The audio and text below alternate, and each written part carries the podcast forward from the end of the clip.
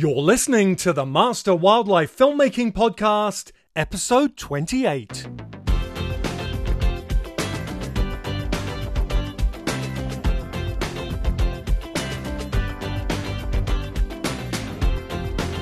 Rob Whitehair is an award winning filmmaker, artist, ecologist, storyteller, and entrepreneur whose work celebrates life and explores the connections between people and the earth. His films have won multiple awards at international festivals, enjoyed theatrical release in the US, and have been broadcast worldwide. He is the CEO and co founder of Mammalz, the first interactive live streaming platform dedicated to nature storytelling, presenter led shows, and IRL experiences. Rob founded Mammalz to bring new voices into the natural history conversation, diversify perspectives across the globe, give creators economic opportunity, and use modern technology to provide real time impact for the issues that surround the natural world. His work in film explores the crossroads between art, nature, love, and our spiritual connection to the earth. He recently completed a feature length art film, the first in its series of what he calls post documentary films, entitled The Ecology of Jazz. This black and white film embraces slow cinema and breathes new life into the simple pleasure of deep listening while poetically exploring the art of nature and the nature of art. Prior to this, Rob directed the feature documentary True Wolf in 2012, world premiering at the Seattle International Film Festival, and picked up for theatrical distribution by Shadow Distribution. True Wolf is an intimate story about a young Montana couple who gave up everything for the love of an abandoned wolf pup named Koani. Rob also directed the multiple award winning feature documentary The Little Red Truck, which enjoyed a US theatrical release in the top 50 major markets in 2008 and was subsequently released on DVD worldwide, including Netflix and Blockbuster. In 2006, he made the wildlife film Hollywood Fox for Parthenon Entertainment, National Geographic International, NDR, Animal Planet US, and Voom TV, a unique blue chip high definition special about the endangered San Joaquin kit fox in California. Over the years, he has produced and directed award winning music videos and shorts, including award winning Right Now Living with Mountain Lions in 2013. In between his directorial efforts, Rob lends his skills to projects that he believes in. He served as writer, editor, and co producer on two films Battle of the Booming Grounds in 2016 and the film It's a Wild Life in 2014, which resulted in both films being selected to multiple film festivals, with Battle of the Booming Grounds winning Best Nature Film at the 2016 Life Sciences Film Festival in Prague. As cinematographer, his work has been used in productions for Nat Geo, Discovery, Animal Planet, PBS, and international broadcasters, as well as many feature documentaries. He was also an on camera host for a television series for the PBS about wildlife films in 1999. Rob is the founder and chief instigator of Wild Propaganda, a lifestyle brand and worldwide campaign to use art and clothing to call attention to the massive impact humans are having on Earth's wildlife species. Drawing on cues from vintage propaganda, film, pop art, fine art, and his intensive studies of the natural world, he creates striking, colourful images that juxtapose animals and graphics that manifest multiple meanings and emotions, and ultimately question our relationship to the natural world, its wild creatures, and wild spaces. His fine art paintings are inspired by his fascination with all things wild and his attraction to those elements of the natural world that aren't always readily visible. His intention to capture the spirit of each animal as he sees it and in turn leave a soulful piece of art to the world. He cites his influences as Jacques Cousteau, Orson Welles, Mary Oliver, John Wayne, Black Elk, Jackson Pollock, Maya Angelou, and any and all types of music. Originally from Los Angeles, he lived in the northern Rocky Mountains in Missoula, Montana for 20 years with his wife Pam Voth and their two dogs before moving to San Diego to found Mammalz. Hi, Rob. Thanks so much for taking the time out to be on the show this morning. How are you doing? I'm great. Thanks, Jake, for having me. I'm really excited about it. I love the show. Excellent, excellent. Well, I'm glad you've been listening. I know you know a lot of the people that we've had as guests in the past. I sure do. Yes. Yeah. That's fantastic. Well, as you obviously know, this is all about uh, inspiring aspiring filmmakers. And I find the best way to do that is really to start right at the beginning and learn about your story and your your kind of transition into the wildlife filmmaking world. So, can you just start us there? Tell us what it was that got you into wildlife filmmaking. Sure. Yeah. So I had a dream uh, when I got out of the Navy. I was on a nuclear powered submarine, um, and which was total other story. uh, but when I got out, I uh, I had this uh, idea that I wanted to write books, and um, and I decided that I was going to be a wildlife biologist. So. Um, I went up to, um, I was living in Southern California, went up to Cal Poly San Luis Obispo, um, and I started getting a degree in wildlife biology. And um, I did work with the California Condor Program, and um, the gist of the whole thing was I discovered that this there's this strange thing that happens with us, and this I'm we call it the human drama, and wildlife just does its thing, and you're a biologist and you want to study wildlife, but to me, what I discovered immediately was this drama going on surrounding the condor was actually hindering conservation. And like it, it, was it was people and all these different factions that had this idea of how to save the condor. And then the egos going into that of the people wanting credit for it and who was going to do this and then the different belief systems from the the you know the native uh, the native uh, tribes to uh, Fish and Wildlife Service to the nonprofit organizations. They all had a different idea about this. Um, in the meantime, they're spending $20 million captively propagating the condor to bring it back from the you know 20 something birds that were left in it no birds in the wild and they were spending all this money on getting the population back up in captivity to begin to put them out in the wild and they spent zero money on telling the public about what was going on. So we released the first birds and they run into the exact same problems. Antifreeze in the back of gas stations, you know, they were hitting power lines, people taking pot shots at them, lead, huge factor, you know. Um, and so, um, and it was just crazy. So we had to bring them all back in and um, and I had just off the cuff said, "Well, how come we're not spending any money on PR? Why aren't we telling people?" And um, like, wait, we don't have any money to do that. And it just blew my mind. And so it's like, well, we should make a little public service announcement and distribute that out. Well, that ended up parlaying into this 20 year journey that I've been, I've been on, 20 plus year journey I've been on now. Um, I they looked at me when I when I mentioned let's make this PSA piece and said, "Well, when do you start?" At the time, I was just this lowly, you know, nobody in this organization, and um, and I had no experience with you know cameras or anything like that. I literally wanted to be a biologist writing books and um, and so I, I first I said, well, I don't, I don't, I don't have any experience, and then it's like, well, you're the only one that's expendable here, basically. So like, go do it.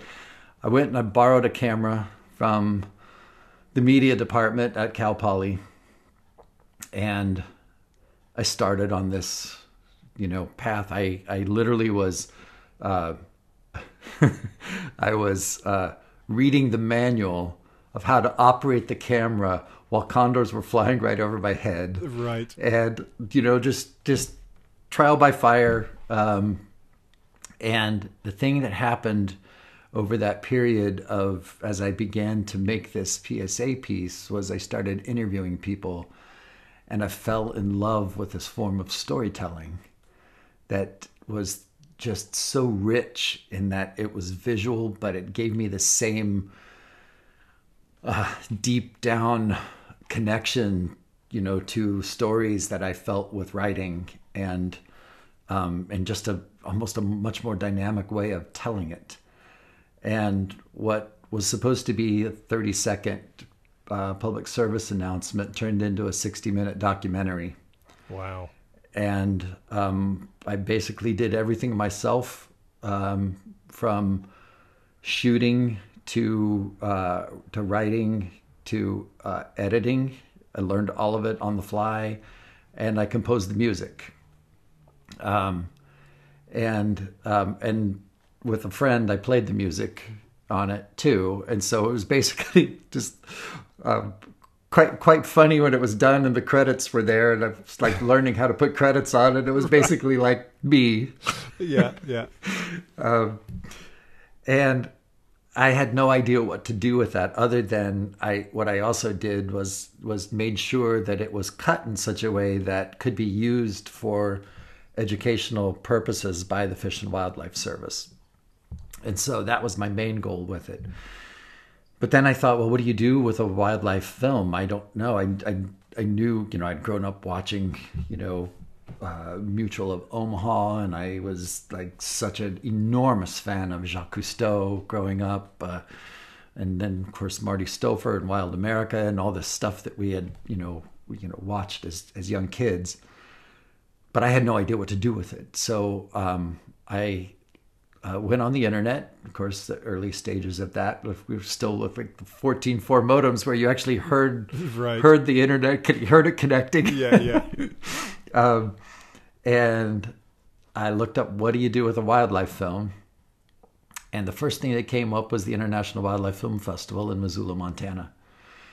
And I had no idea there was even a thing as a wildlife film festival. So um, I looked at it, and lo and behold, the day after, um, the next day was the deadline for entering a film, and so I just piped it off, and I said, I can't, I can't make the deadline, but here's what I did, and I've just like laid out this long, really over dramatic email about here I am. I was so green behind the ears. I didn't know what I was doing. And they, and um, so they just piped back really friendly and said, no problem, just send it up. Totally no, no problem. And so I sent it up, paid my entry fee, and promptly forgot about it. Went back to, you know, trying to be a wildlife biologist. Um, and three months later, randomly, I got um, a voicemail that um, was multiple voicemails in a row that told me that I had won multiple awards wow. and invited me up to Missoula, Montana. And that was the start of this journey that I've been on, you know, as a wildlife filmmaker. Um, I I told myself that um, that the day somebody tells me don't quit your day job would be the day that I would probably, you know, reconsider right. what I was doing. And of course, that's never happened, which is great. Um, and I've and so I've been able to do this um, in one way or another. You know, keeping the the fire lit and creativity going. And um, I feel like I have a, a PhD in um, in uh, business now more than anything. Um, and uh, yeah, I mean, you know, at that first film festival, I met so many people and was so inspired. And um, I, I really think from from my perspective, for me, and um, and I, I think this is is the case with a lot of people since then that I've known that having that calling card of having completed something myself and taken it from this concept into, you know, pre-production. Of course, at the time I didn't know pre-production and post-production. I didn't know any of that, but I, this is what I had done, and I learned it all on the fly. And I presented that. I won awards for it, and I had a lot of people who all of a sudden took notice that and, wow and, you and that's huge i mean to to to do all of those things yourself i mean i know that because i'm a filmmaker you know doing everything yep. i don't compose the music though so so um, I, I, can only imagine but i mean just picking music from a from a, a, a you know a stock library to to to find Yeah. the right nuances and to, to fit with your film is extremely hard. And I tell people, Yeah. you know, you've got to put days into that just to find what you need to fit. Um, but to do all of those things is incredible, and to be able to win awards on your first attempt as well is fantastic, and must be hugely inspiring for you to keep going, which is great. You found your tribe. I totally. That was the other thing too that I was really just. It was such a a wonderful thing to walk into this room full of people who were so inspired and inspiring, and so friendly, and willing to help, willing to talk to me, willing to mentor me. Um, I think one of the things for me that really helped early on is that I actively sought out mentors, um, people who I could call on, people who I could, you know, be inspired by, and you know, find out how do you do these things. and that's huge because Um, Yeah. one of one of the answers I give people all the time when they say to me, you know, what what's the best way to get into wildlife filmmaking? What should I do? Um, the first thing I say is, look, it's going to cost you money, but go to the festivals because, Yeah. especially if you've already been filming and you have something, go because you're going to meet people. You know, it's not.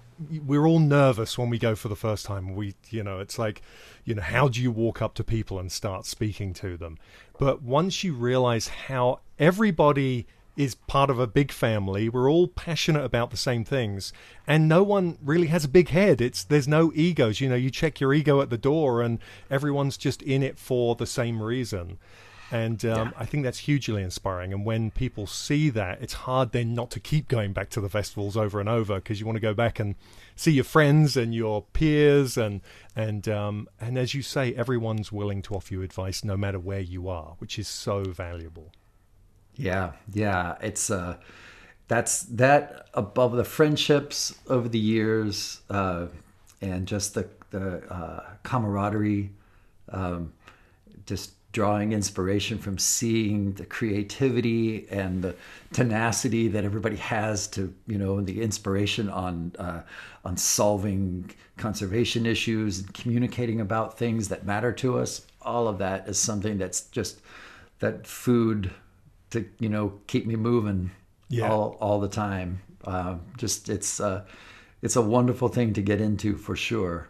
Um, So, well, but it's also go go ahead Oh, good. Sorry, go ahead. I, I, I was just going to say it's also a it's also it's also something though that's um, you kind of need that because it's a very difficult thing to do. It's very it's not an easy business to be in. There's a Yes. lot of twists and turns and and uh, thinking on your feet, and um, it's not just about um, you know creating a film. I like to say what used to be when I started in the business that you know making the film was three quarters of the job, and then a quarter of it was getting it out because there were all of these options for you to get distribution um, or get co-productions or outright commissions or whatever it may be.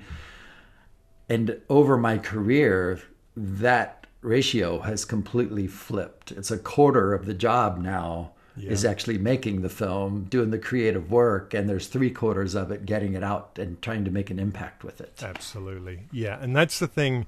When you start out, you, you are so focused on the making, the creating, because we're creators by heart. And that that's, you know, the hard part. I was speaking uh, last episode with Rob, uh, Rob Nelson, and we were talking about, you know, the entrepreneur that we have to be. I think I called him an entrepreneur. He didn't call himself one, but I, I feel like we're all entrepreneurs at the same time as being filmmakers because you have to be. You know, if Yeah. you're taking on that role of doing everything, then you've got to fund it and you've got to get, you know, find somewhere to put it. And and that is the hard part. That's the bit we don't think about.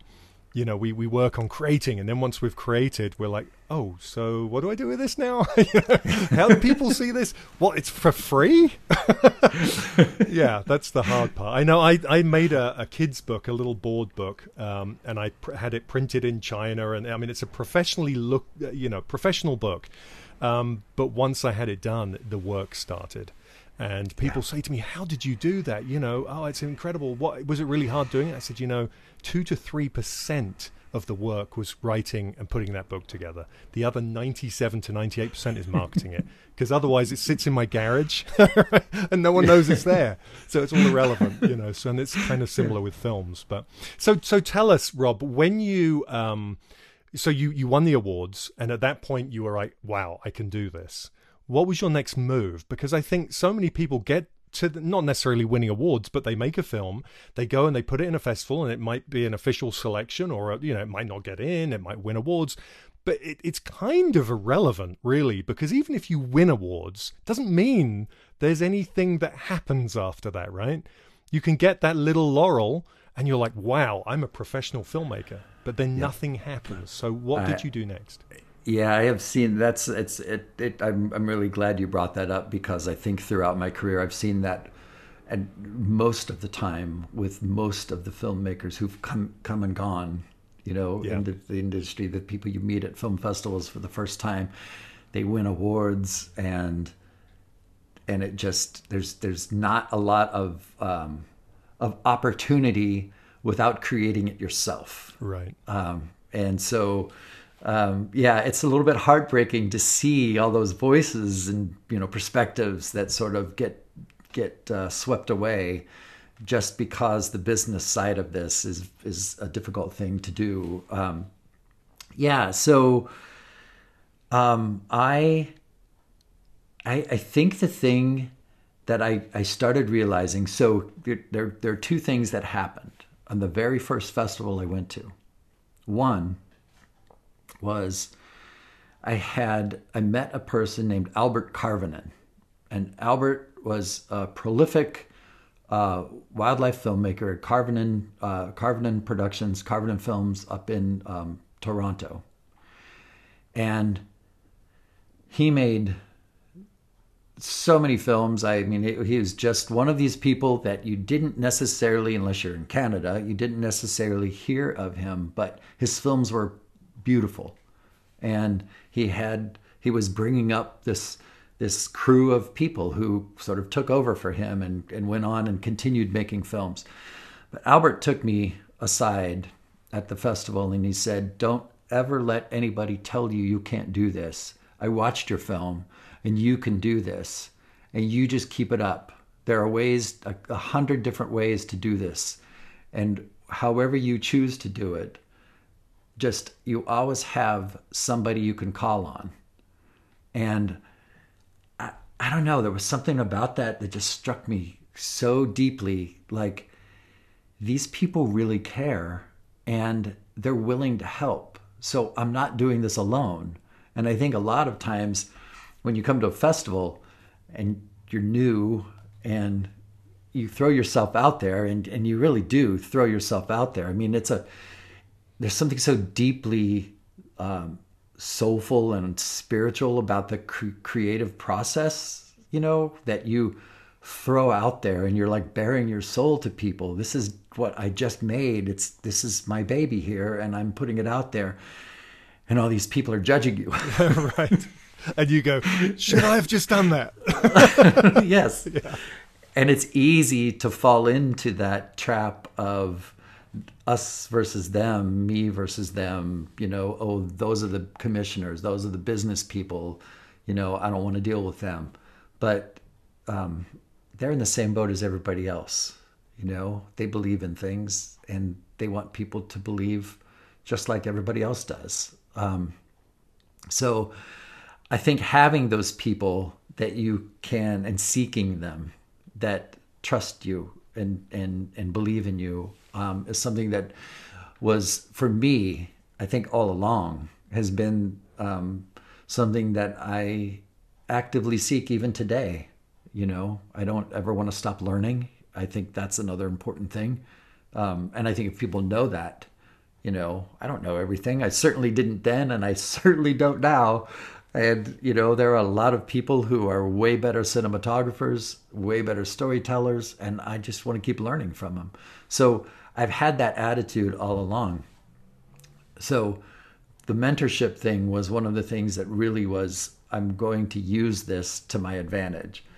the other thing that happened in that very first festival was I heard the very first time that the pessimism from a commissioner talking to somebody who wanted to break in and didn't understand the business. And they said, Well, you need to have a $100,000 rig. And then, if you get that, then we may give you a part of a sequence that may or may not be in the film, and it most likely won't be paid. Wow. and I looked at that, and and that was the idea of working for um, a a broadcaster. Yeah. And it stunned me, it floored me, and I looked at it and I said, "Well, I made my first film on my own, and maybe my path here is to be an independent, and maybe not go work for the broadcasters. Maybe I've got the wherewithal."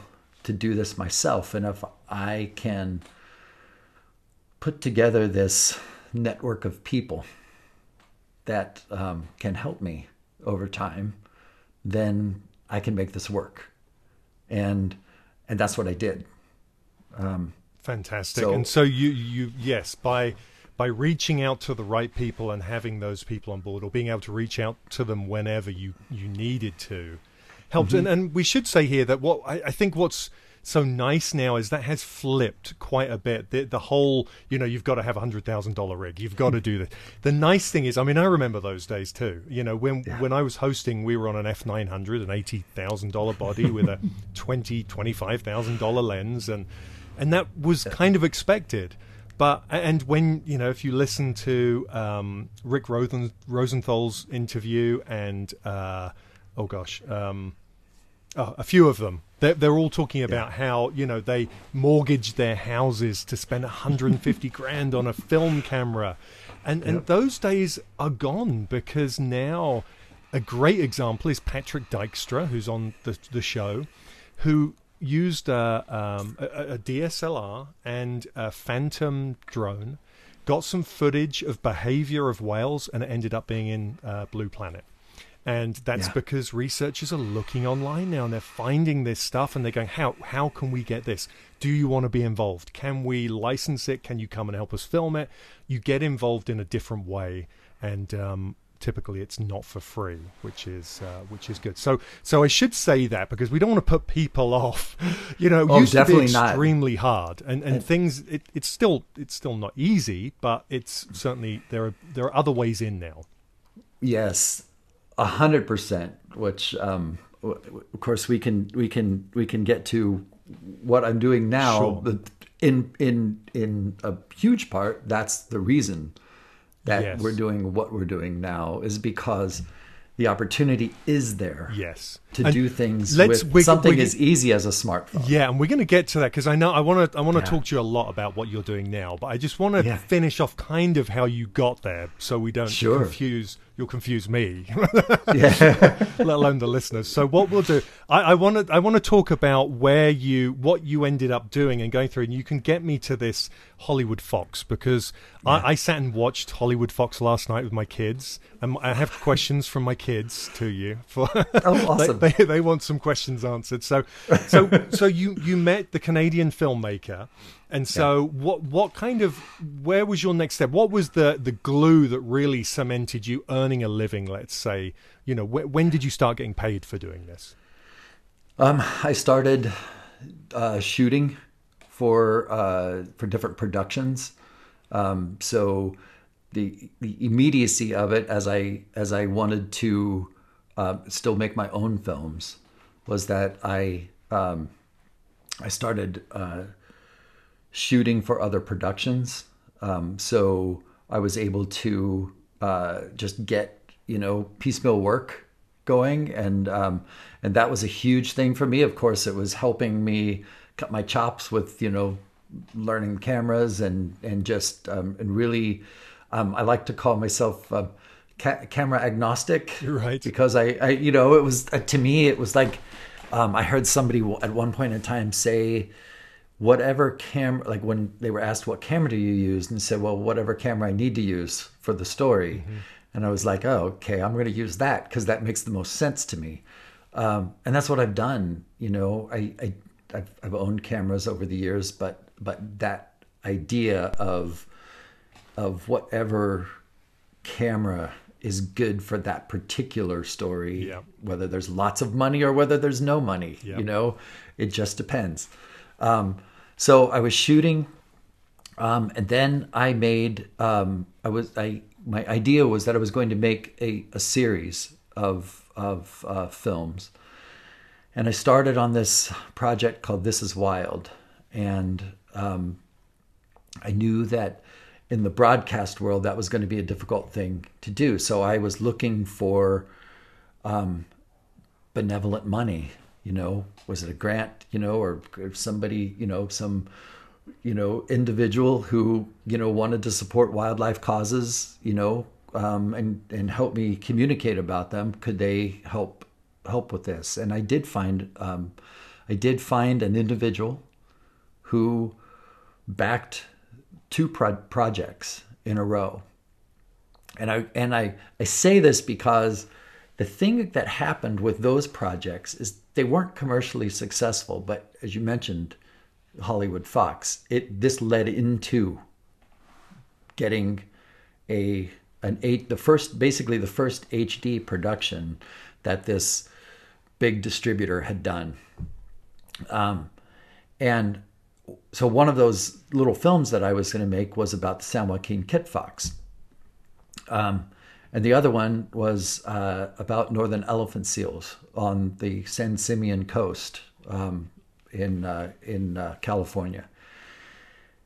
And uh, so I spent um, about a year making those two films. Um, and basically going back and forth between the coast and um, I was kind of doing it at the same time, um, you know, shooting as I needed to, uh, and um, and I ended up making these films, and they didn't sell, but they were calling cards. Right.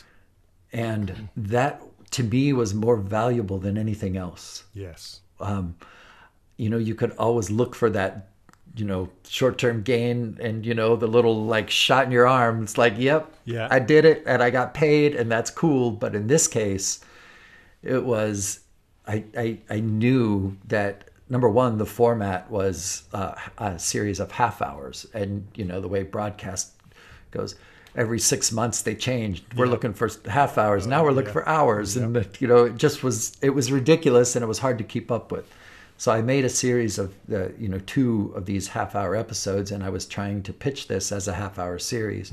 wasn't going anywhere, but but that was the thing that got me more work as a cameraman. Yeah. And, and, and that's so important. And, and uh, sorry, I don't want to cut you off in, in yeah. flow, but it's so important because, um, you know, it doesn't, it's probably like being an artist or being, you know, a creative in any way. If you have no back work, then how can you be taken seriously? You know, if you're right. going and you're saying, I want to do this, and they say, well, what have you done? It doesn't have to be the best thing ever, but the fact that you've been doing it for years or a few years or you just have some work shows that you're serious. It shows yeah. that you are doing it. And I mean, I go back and look at some of my first stuff. It's so bad, but it's there. And it just shows I had a camera yeah. and I was filming with it. And so yes. starting out, it doesn't really matter as long as it, you know, it's, it, it's your history in, in yeah. this you know platform or uh, arena, if you like. So yes, sorry, absolutely, on. yeah. Um, and you know, and that was uh, that was something at at the time that I I just because I had been talking to so many different people. Um, there were opportunities, you know, that would come my way. It's like, hey, we're doing this production. Can you go out and shoot for this? And then, and for you know, after I had made those those uh, those two films, I spent um, you know two or three years really just you know doing camera work, mm-hmm. um, and uh, and that was huge for me. Um, I think the other thing that that I wanted to mention too was something that that was important in the uh, in the evolution of of actually getting work as a cameraman is that I had edited. Right. And because I had edited, I knew about lead ins, lead outs. I knew about these things that you don't just get the footage and then you move the camera. You know, you let something walk in and out of frame and all these things that you you don't really understand until you see a cut piece. Building like, an oh. image sequence or telling a visual Yes. story. Yeah. So Yes, yes, Probably the and, most you know, important thing. Yeah. Absolutely, and and understanding that, um, I think the idea that you know people people just want to know if they're going to hire you, they want to know that that's what you can do, so they don't have to tell you this is you know you're getting paid to do this. sure. You should already know this kind of stuff, and so that really helped me a lot. Um, and then I was going to film festivals, of course, um, and meeting more and more people because I was shooting footage and I had a great reel to show. Um, and at, at the time, too, I was still pitching and I, writing up. Every time I came up with a concept, I would write up a two page pitch. And I ended up having, you know, a hundred of these laying around. Um, and I'd go to film festivals and I would have maybe nine of them. and I, you know, I would, would have them all there and I would, depending on who the broadcaster Yep. was, I would pitch the appropriate program to them. which which we should say is so so important because you you know you can't pitch the wrong show if they're not looking for that style of show that you're just wasting your time so you got to do your research on those networks Yes, and I learned, I did learn that the hard way. Right. Um, yeah but but it is a it's a very valuable lesson Yeah. to learn. Yeah. Um, but uh, I, you know, so so here's the thing that happened, and I, I love this story because, um, to me, it just says a lot about perseverance and don't give up. So I pitched this after I had finished this this short Kit Fox film. I knew that there was this amazing story um, that was sitting there, and it could 100% be broadcast. So I came up with a creative way of telling the larger story, something that would be an hour film. And while I was making my living shooting footage for other people, I was pitching this. Um, and it kept getting turned down. And so I kept pitching other films and those were getting turned down too. And and you know still I was I was able to work. 4 years went by. Went to Jackson Hole. Was pitching a number of slew of other projects. And I got turned down on all of them. At the very end of the festival one of the people came up to me and said you know do you still have that Kit Fox film? Have you done anything with that yet? And I said, no, but I could start tomorrow. right he said, let's talk about that. And, and I got, a, I got a commission out of that. timing right all Yeah. about timing what they were looking for it fe- they had i'm sure some idea that that was the kind of wildlife they wanted a show about or it, it you know they, they you know this happens all the time. I mean my wife is a mountain lion biologist. We've pitched you know numerous mountain lion shows most of them turned down. We've we've had been in talks for a year over one with a very big network. Got town, turned down at the last minute. Too many mountain lions, you know, too many mountain lions everywhere. Then you know a drought of mountain lions will go by for six or seven years, and everyone wants mountain lions. So it's just it's the way it goes, isn't it? And um, Yeah. so so you I, okay? I've got to ask you some questions about Hollywood Fox. Now, first of all, you so beautiful film. You you told it in, and I, I would imagine when you were saying I had to work out a, a, way of artistically telling that story, and that was probably to have uh, Fred and Ginger, the main characters, and very much like a Disney Disney kind of show how they you follow two particular characters, in this case two young Kit Foxes, and how they're going to uh, adapt to their environment and all of the issues that come of being a young Kit Fox um, in Bakersfield, and um, and so let, let me just go into this. First of all, I, I had that, and I'm going to just do these in this order because that's the way I've got them written down. Right? so, first of all, I wanted to know why you chose a British narrator. And the reason I'm Yes. asking that is just because last time I was at a film festival, I was speaking with various networks about, you know, I've noticed a lot of British people. Obviously, I'm British, and I've noticed a lot of British people on American TV. When I was hosting early 2000s, we struggled to get our shows that were going to 147 countries on uh, National Geographic International. We were struggling to get them onto the American market because I was British. And what they would do is take our show idea and remake it with an American person. And so it was fascinating to me. You know, what was the thought process there? And was there one? Or was it just what happened? I love, love, love that you asked this question because this leads into something that I probably should have said also. 90% of the work that I got in broadcast was through international means, Interesting. not Yep. not American money. And we and I should just point out because a lot of listeners probably don't understand this, but uh, and we'll use National Geographic as a, as an example. National Geographic International, hundred it may be more than this now, but 147 countries at the time I was working with them. Um, they do not transmit or broadcast to the US market. The US market is a satellite market of its own, right? It has Yep. its own market, and the rest of the world is doing its own thing. So there's literally no, oh, there is some crossover, I'm sure, but typically they have separate scheduling and separate shows. And that happens with other networks as well. Yeah, yeah, absolutely. So I got commissioned from a company named Parthenon Entertainment. Um, Carl Hall was the head of Parthenon Entertainment, um, and um, and at the time they were, you know, one of the larger distributors of of wildlife films. Um, had uh, had output deals with uh, National Geographic International, and you know, basically you name it. So I got commissioned from them to do a film that they had put together a co-production with a variety of you know territories, um, people, National Geographic International, um, NDR in Germany, um, and and a couple of others. That got the film produced. The American broadcast of that happened after the fact, and it was on Animal Planet Interesting. Um, yeah.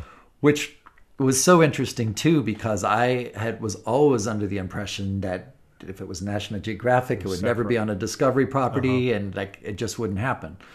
Um, but in this particular case, um, because the way the world was working Right. at the time, you know, Yeah. I had ended up being on both National Geographic and in the U.S. Uh, on Animal Planet. Yeah. Um, so the version that is public now is the international version. Right. Okay. And we, I should say, it has Bernard Hill, the actor, famous Yes. British actor. I think he's in Lord of the Rings and various other Yes. shows. He is the narrator. Yes, absolutely. That was actually a thrill to have him as the narrator. I was so excited for that, um, uh, and I, I just felt like it added. I don't know. In, in some respects, it was kind of like it. It that that fabulous voice just added so much validity to the story. Right. Um, yeah.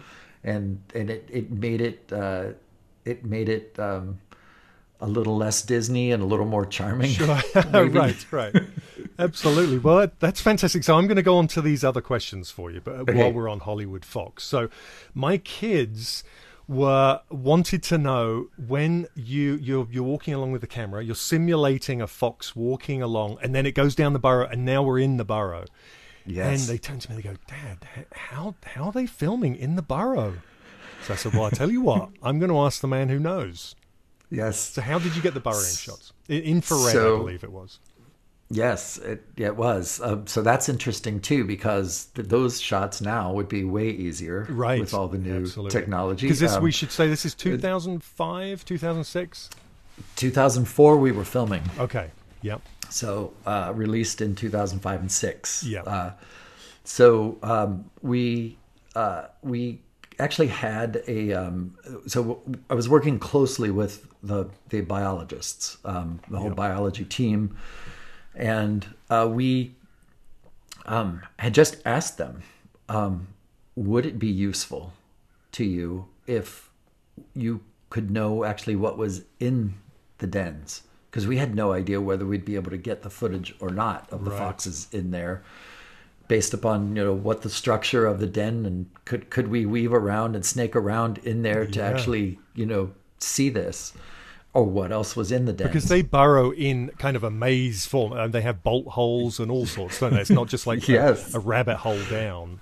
exactly Yeah. exactly um, very intricate network underneath uh, Mm-hmm. Right. there um, and so we devised this um, you know small little sony cam uh, on a tether with uh, flex pipe over the cable and it was about 20 feet long Wow. and we basically just shoved that thing down yeah. So just like a, a, a consumer handycam with infrared Yeah. on. Yep.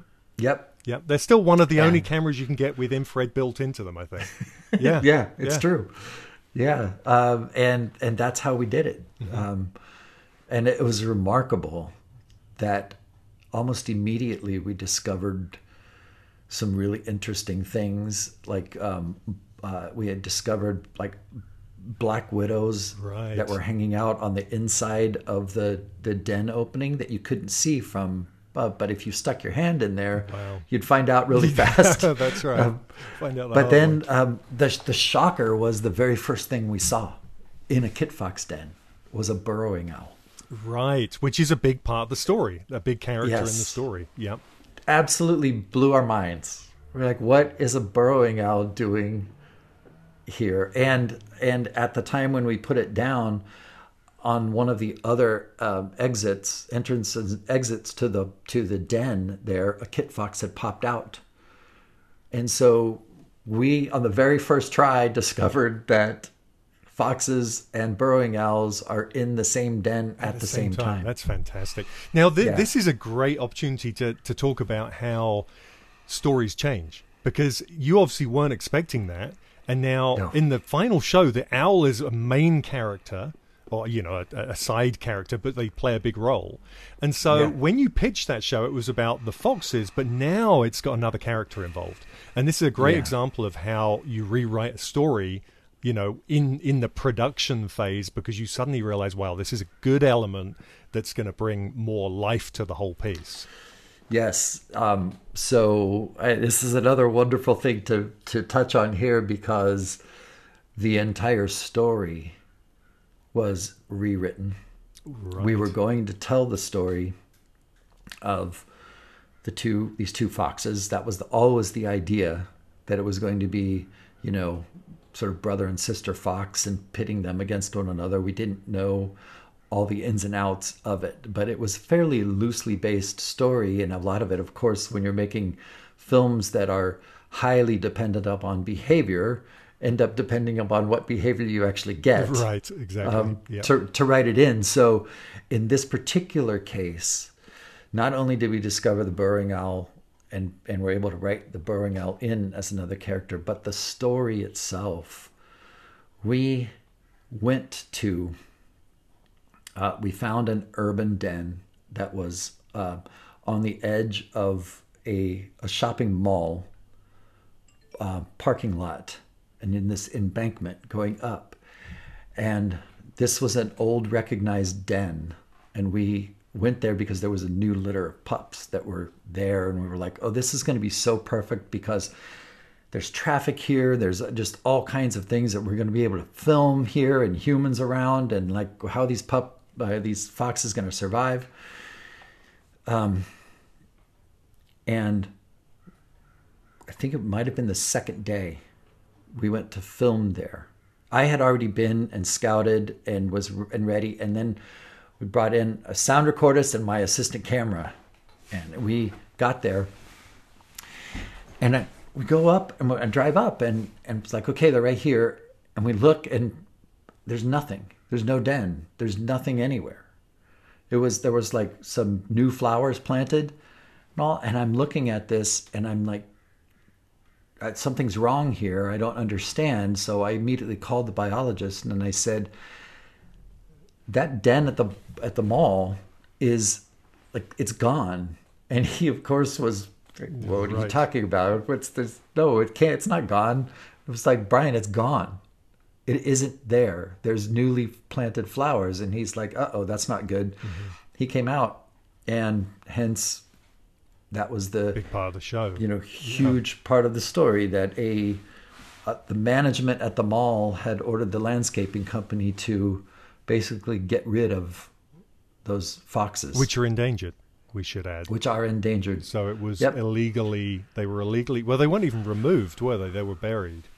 They buried were buried alive, alive and, yep. um, and they had put uh, uh, malicious. I mean, they had put uh, uh you know a lot of like sticks and things to prevent them from digging out yeah. of it. Yeah, terrible, um, terrible. Well, yeah, I, I, should say with that because we, we should get to your current thing because I know we, we want to talk about sure. that. But if anyone wants to see at the time of this going out, um, currently Hollywood Fox is on Amazon Prime. That's where I yep. saw it last night. And so if, if you're yes. a Prime member, you actually get it as part of your subscription, but I'm sure you can rent it if not. So, um, wonderful film. I, I, really took a shining to it because it's very close to what I do. I mean, my niche now, which was never really a thing that I, you know, how niches just develop, right? Um, yeah. Mine is kind of you know road crossings and animals in urban, uh, you know, human uh, uh, yeah. urban interface.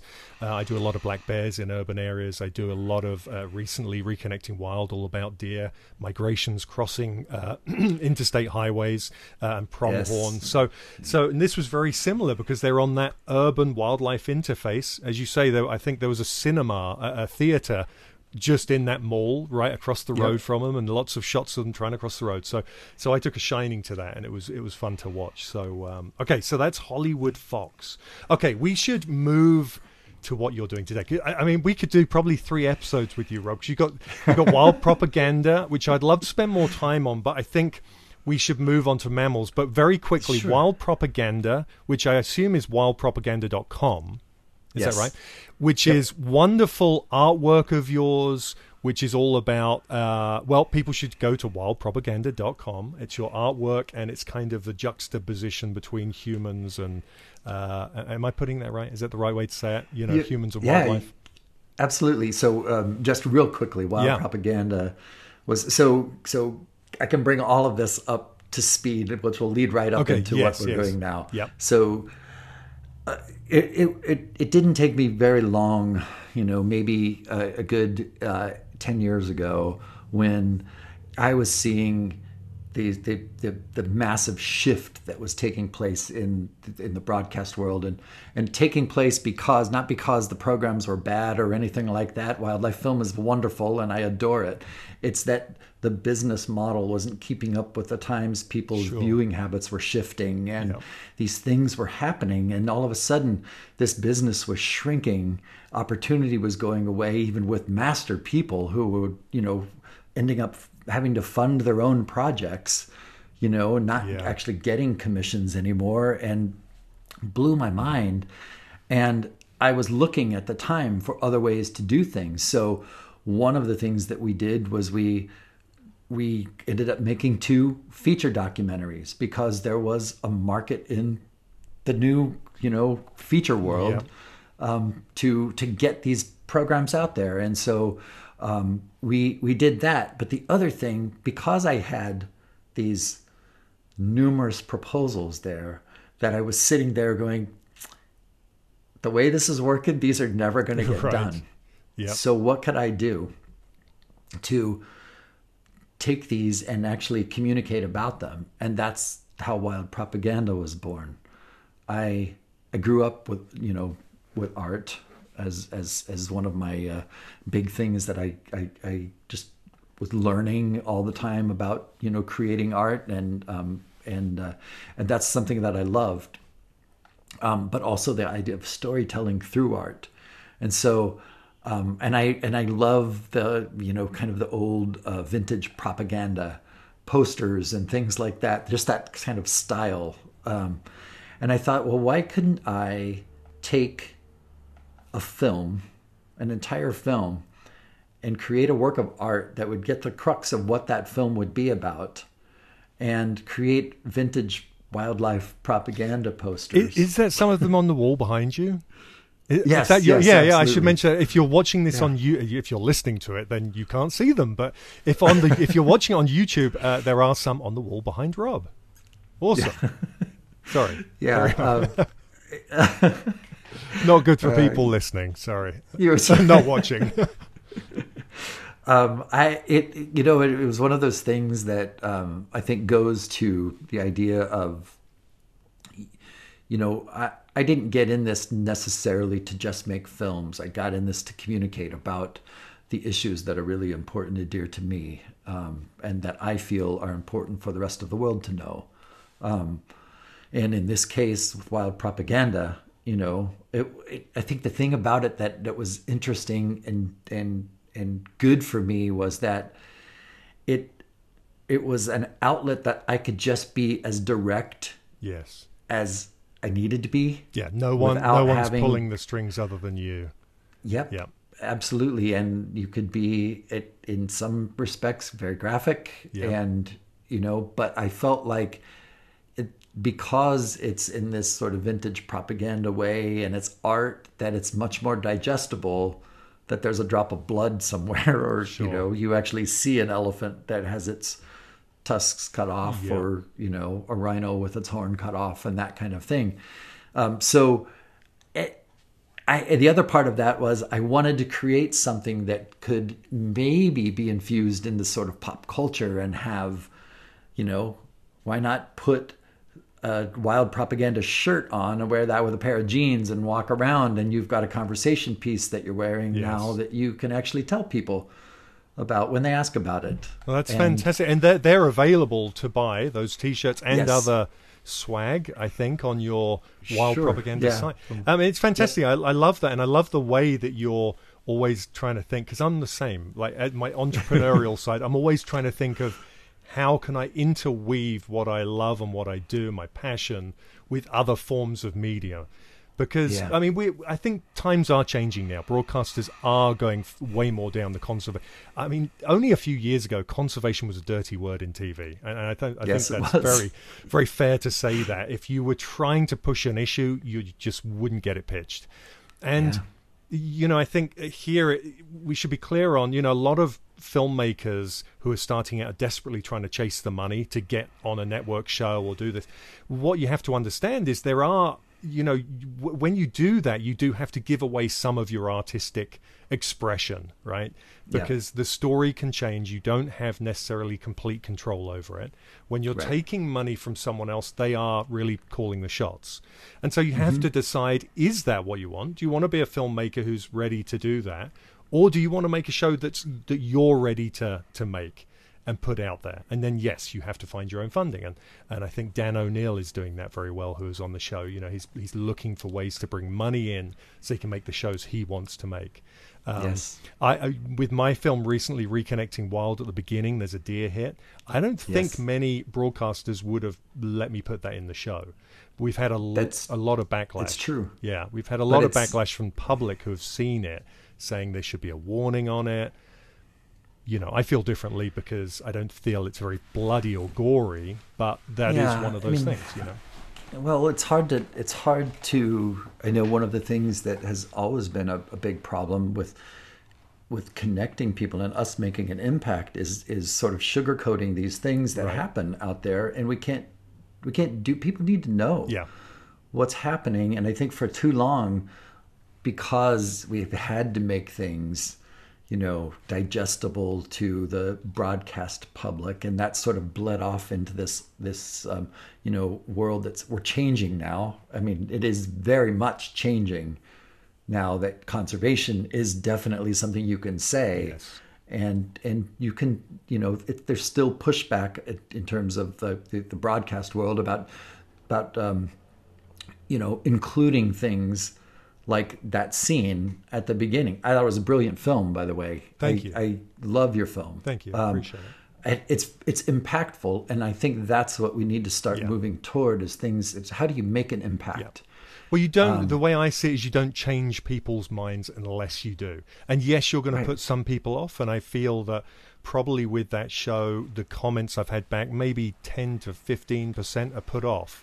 And I'm like, Yeah. that's fine because they don't believe it's necessary. But what I feel is they don't understand that if they're not the people I'm trying to change the minds of, it's the Right. other people who need their minds changing. if they've already if they're already on the right train of thought, then that's fine. Um, but Yeah. but yeah, it's you know okay. But I think this is a great segue because it moves us into what you're doing now, and it moves into a perfect way of talking about why you did what you did with Mammalz and what Mammalz is all about. And I think it is it's all Yeah. about giving people a voice, which is uh, really what we're talking about. So let's talk about Mammalz. And I should preface this with saying Mammalz is M A M M A L Z. And you Yes, can go to mammalz.com and there's an app. Tell us about Mammalz. Yeah.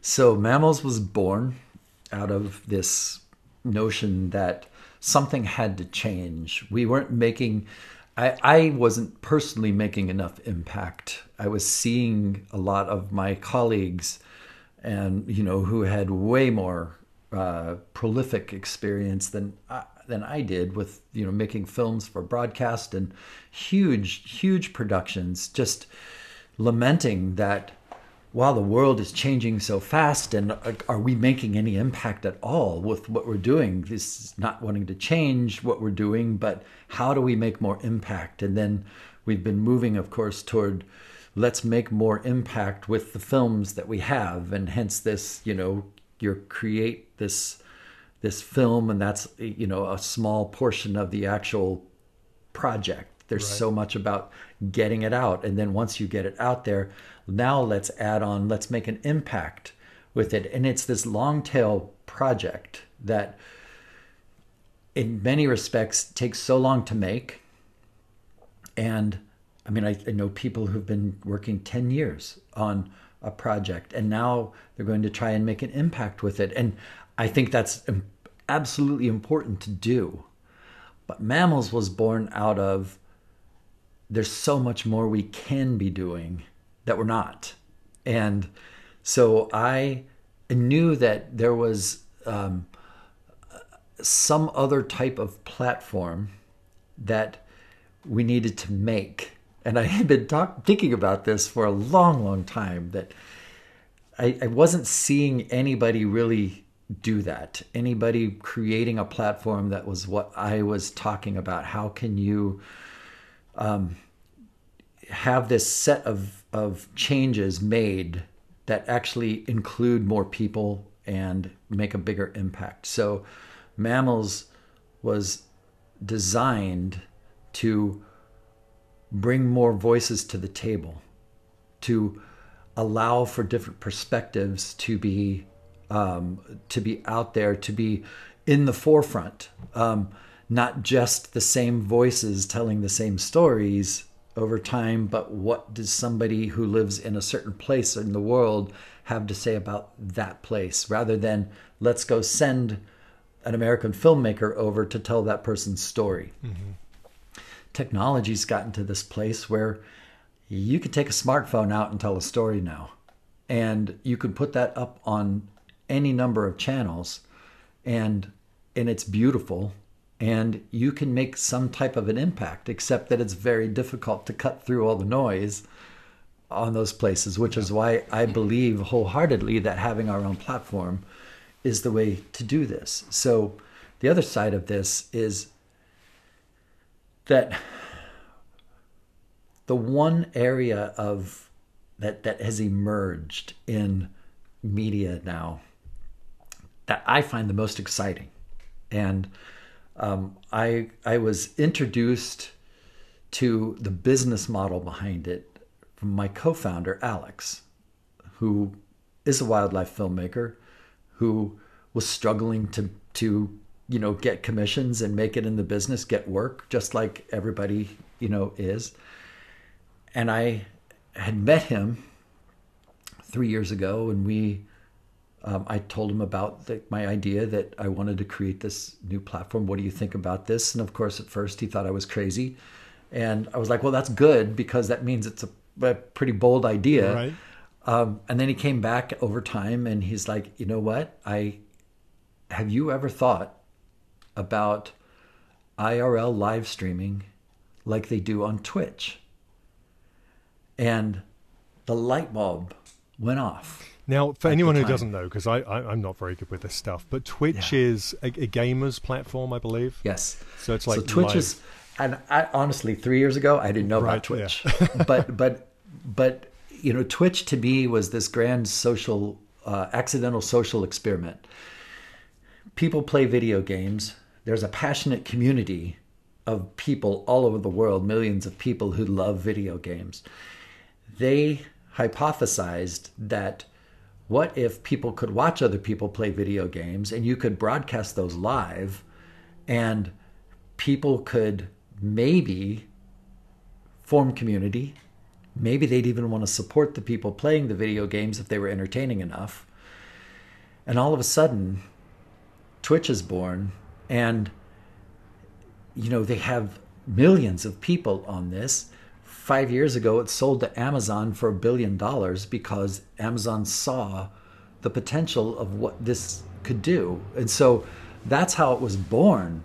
But now there's this other part of live streaming. So so basically Twitch proved that live streaming in real time content is something that not only is um, is something that people would really like to watch, but that there's this propensity for people to form community around those people who are live streaming. So the idea behind this is that rather than have a site-wide subscription where it's just a free-for-all, you can get anything that you want on here and just watch anything. That's not what viewers want.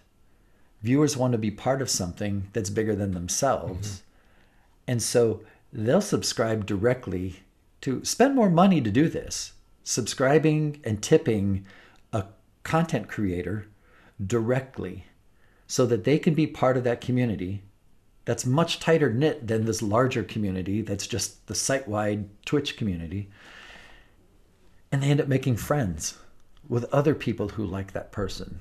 And they find commonality in this virtual world. And I know it may sound strange, but it's the world we live in. Right, yeah. I started seeing this as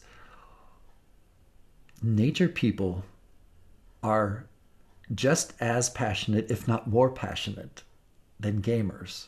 And if you start to break that down into people who love wolves, or people who love bears, or lions, or giraffes, or elephants, people who love, you know, to talk about climate, or are passionate about let's solve climate issues, all these things have these sort of micro communities that fit into the larger nature community.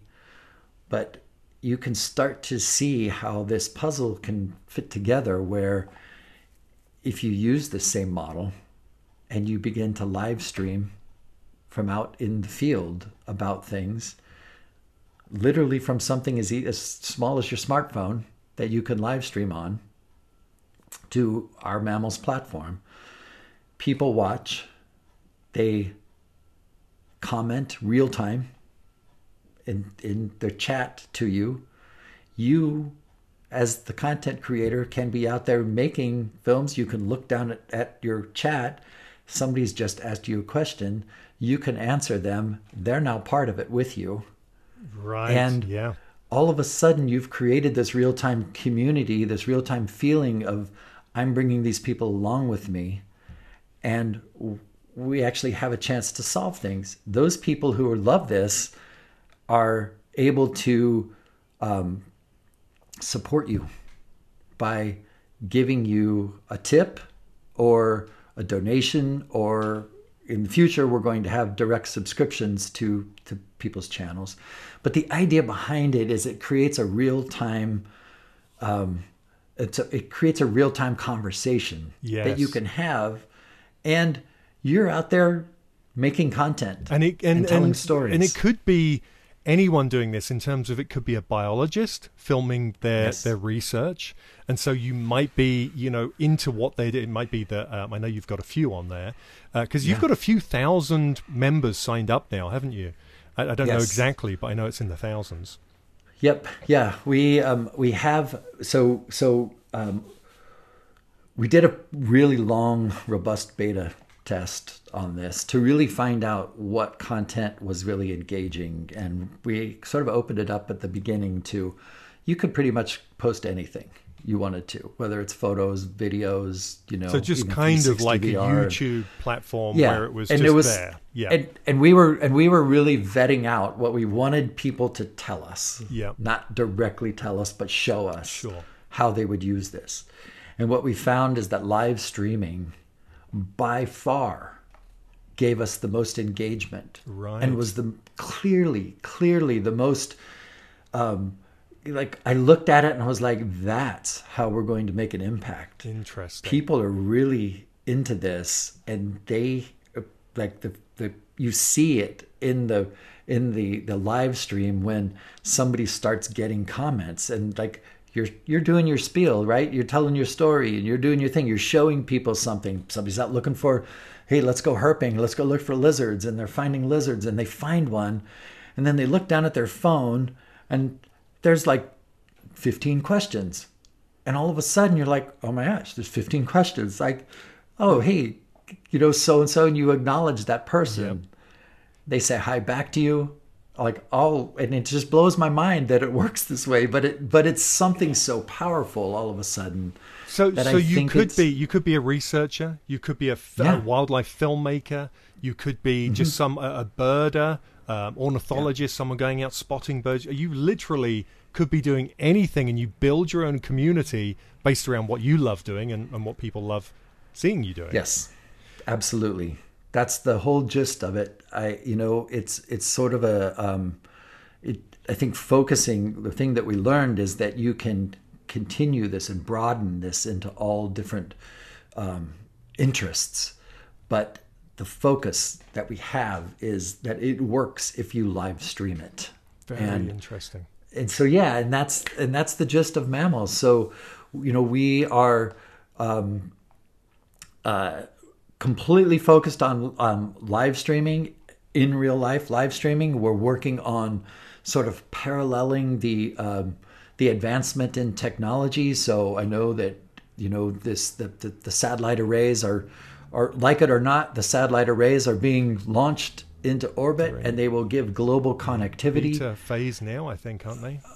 yeah, Yeah. absolutely. Um, and and there's multiple companies that are doing this, Mm-hmm. um, and so we are working with putting backpacks on people's backs and giving them greater connectivity with bonded modem technology. Wow. Eventually, we'll connect to satellites Like a LiveU backpack.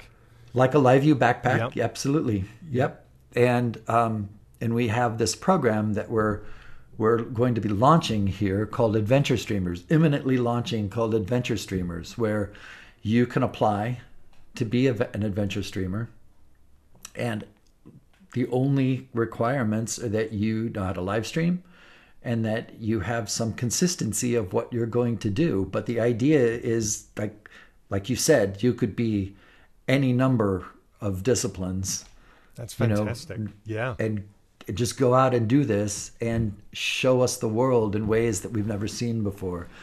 I think there's a few things about this that make it to me, uh, you know, sort of purpose driven, and that is one is diversifying the voices that we hear from. Um, Yep. And f- hearing local perspectives and, and the globe, you know, this sort of global connection to hearing other people's perspectives, we can, I think, grow much more as people if we if we have that. The second part of that is providing economic opportunity for content creators. That's something that has always been a struggle. Like how do we how do you know you you have to think about that business side of it and I'm not saying that you don't have to here because you do. I think being a live streamer is also being an entrepreneur because you cultivate community, you still have to, you know, work the magic and and and they're funding you basically. Um, so there's all that play in this, and there's still the business side of it, but the opportunity opens up for people to actually make a living creating content you know, telling stories about the natural world. Well, and I think what's so fantastic, I think it's on the the cutting edge of where we're at now with technology and social media. Um, mm-hmm. I mean, the fact that you know, to be a wildlife filmmaker, there is still like we were saying earlier, you know, you got to spend 100 grand on a camera. Well, you don't need to do that now, but you still need to have a camera. And yes, yep. you know, we all talk about, well, use your phone. If use the camera you have. Well, at some point, you obviously, you know, you do need to get yeah. different gear and you buy a camera and then you do need a microphone and then you do need a support rig to hold it and then you do need, you know, more batteries. And the nice thing yeah. with this is pretty much everyone now has a phone and it has a camera and it can live stream because it's always connected and that's only going to get better and better and yes. then of course as you say you're not limiting it to scientists or to filmmakers or to you know it can be that you love insects in your backyard and you want to show what's in your backyard on a daily basis.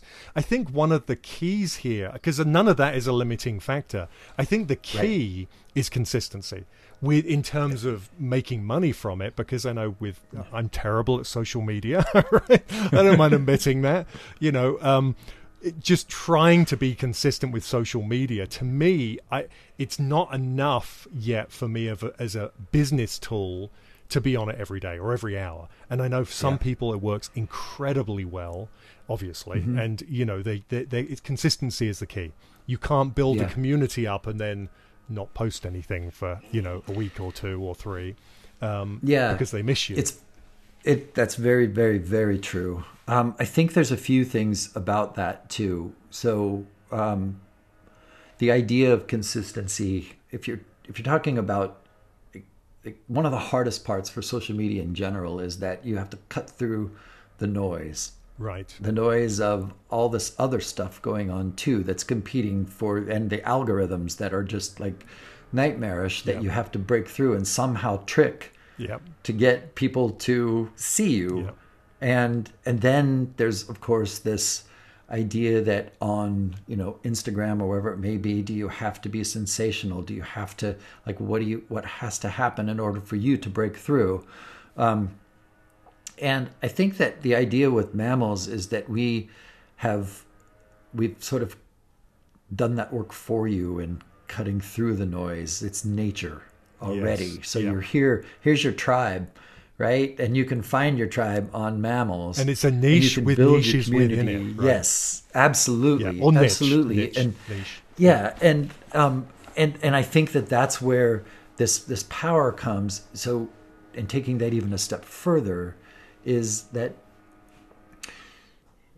this idea of not only do you have economic opportunity for yourself, but the impact that you can create is um, to me immense. And and it's I've I've I don't I don't necessarily like the idea of like calling something a game changer, but but it if done right, it's it's potentially a game changer because there's there's a couple things that happen with filmmaking that we we don't make the impact that we should make because of it. And one of those is that we don't people don't see it frequently enough. In the advertising world, reach and frequency are these two things that you have to have in order for people to buy something. Sure. Yep. They need to see something seven times before they even make a move on it. Yep. Do we have that here in the, the natural world? No, not in the nature media industry. You make a film, people might see it once. Yeah. And you need to somehow make an impact right then to get them to do it. And that's a hard proposition because there's all this other stuff going on. So, in this sense, if you're live streaming and doing it consistently, and you have a community, you've got people who are hearing the stories over and over and over again. They're hearing you. Yeah. And, and not and, only that, you're in a situation where you're not having your stories diluted or sugar coated, or it's Right. not like you pitch an idea. Here's this great cause, you know, uh, poaching elephants in. I mean, obviously that's been done, but here's this great cause. Um, and, and it gets turned down and turned down. No one hears it Yeah. because no one takes Yeah. it up. Well, we're not looking for that. This, you're in control. You put it out there. You say, hey, Yes. look at this incredible local story of, say, the, the Foxes, San Joaquin Yeah. Foxes. You know, th- this is happening right here next to this theater complex. Or, Yes. you know, it might be a butterfly. I know that um, locally we have at the university here, we have a, a researcher on butterflies, and there are these pockets of endangered butterflies that no one's going to know about. They're a little blue butterfly that you would take no interest in, you know, if you just saw Right. it. It's not big and incredible, or but they're endangered. And you could go out and you could make a film about it, or not even a film. You could live stream it on your phone to your community and build it up. I mean, it's a fantastic idea. And I, we should just say, just to make it very clear for people, this is an app on all app wherever you get your apps, whether it's iOS or Android. So, so right now it's not on Android. Oh, okay, We are, sorry. I mean, Yep. and no, that's okay. It, it will be on Android very soon. We're working on it. Yep. Um, that's the other part of uh, of the, uh, you know, doing whatever you can to do to make this. I, you know, switched uh, three years ago into being a tech entrepreneur, and this is a little bit of a different world. Um, and so there's a lot of different again. things. It's Yep. like- it is. It feels very much like it is, but uh, but it's incredibly rewarding. So we are concentrating mostly right now on the the, the best form right now is on web okay. at mammal at mammalz.com and that's because um, in general it's a better experience because you um, you you just have more ways of interacting Yes. um, on it. Um, but we we have an iOS app, and the iOS app you can directly from the iOS app you can um, stream live stream um, from the Mammalz app right on your phone. Yep. Um, and then um, you you can still use Android phones um, either through third-party streaming apps, which there's an abundance of third-party streaming apps um, that um, people can use, um, or on the web version um, that's responsive on on the Android phone. But we will be having an Android version of it soon. Well, I think what's Um, fantastic about this, Rob, is that you, you the platform is there and it's growing and you are working on the ways. So if it's something that your our listeners are interested in or passionate about, they can do it. If they're on an Apple phone, they can get it as an app. If they're everyone's on the web, so you know, on a browser, we can log into it and use it on a browser. So it's just a case of signing up and all of the Yeah. other features are going to be coming. I know when I signed up a while back, a lot has changed. I know when I first signed up, you couldn't even get the app. You had to get Right. it through a beta tester app, right? Yep. And you had to download Yeah. the beta tester, and it came through as a beta. And now, of course, I have the app itself, um, and you can, and you don't have to live stream. I know that's the point, but you can still use it like a platform, say like YouTube, and you can go on and see other Sure. people's. And of course, all of the live streams are recorded; they're all there, so you can go back into someone's stream and see all of those videos. A bit like Yeah. the podcast here. So Yes. Yep. Um, and yeah, and you know, and as we move along, it's just I mean the idea behind this is to to give give tools to creators to be able to tell more stories about the natural world. We believe that live live streaming will provide the greatest opportunity for them and the greatest impact um, for them. But that doesn't preclude them from being a filmmaker and making films. We invite that. We want that. We want people to be doing that. It's really important for us to be communicating in any way that we possibly can. I look at this as live streaming is a tool, whether it's your full time job doing it or whether it's this tool in your arsenal that helps you get your message out. And like this is one of those things that you look at. People always loved the um, making of. yes, The making of always came that. at the end. behind the scenes. Yes, behind the scenes. But think about this with live streaming now.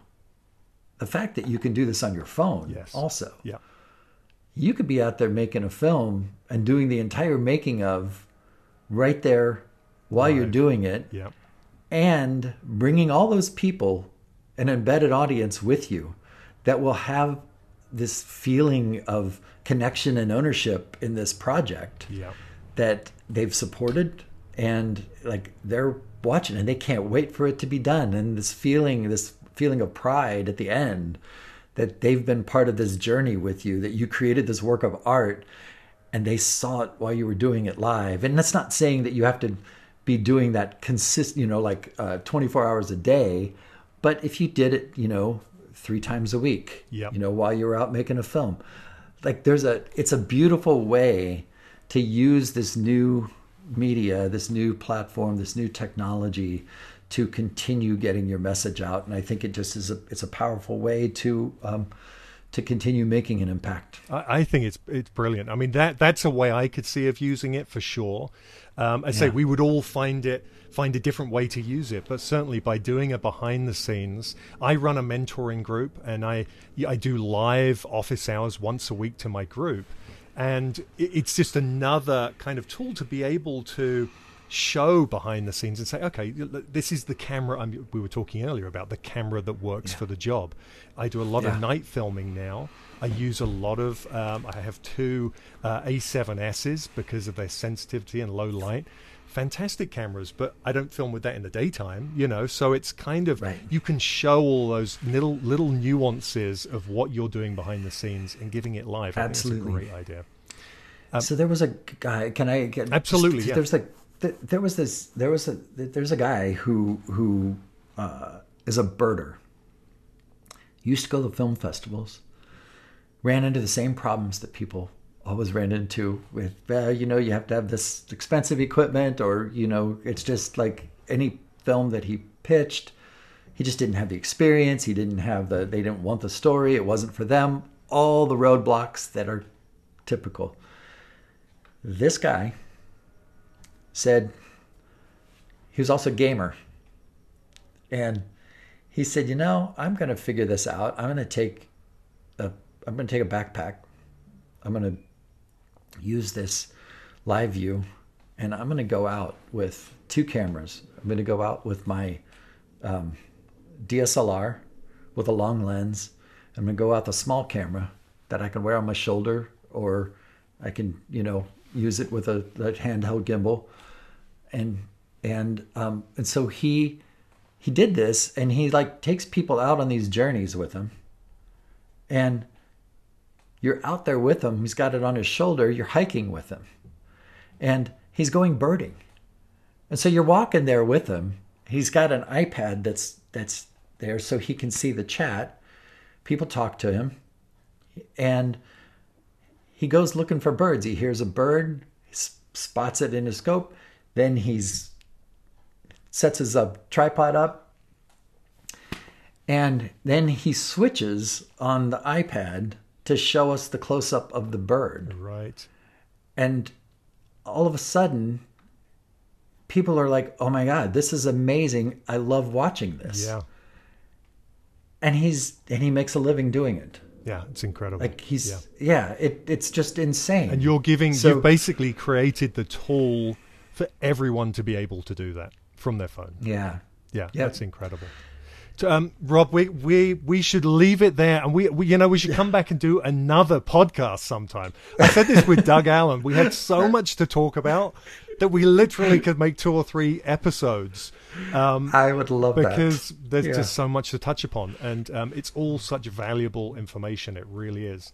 It's been an absolute pleasure having you uh, on the show today, and um, thank you so much. Yeah, until next time. Thank you so much, Jake. This was wonderful. If you've enjoyed this episode of the Master Wildlife Filmmaking Podcast, then please leave a rating and a comment. And remember to subscribe to keep up to date with the series' future episodes. You can find out more information about wildlife filming at jakewillers.com. And if you're interested in starting a career in the wildlife filmmaking industry or being mentored to further your career, then please visit jakewillers.com forward slash mentorship. Thanks for listening.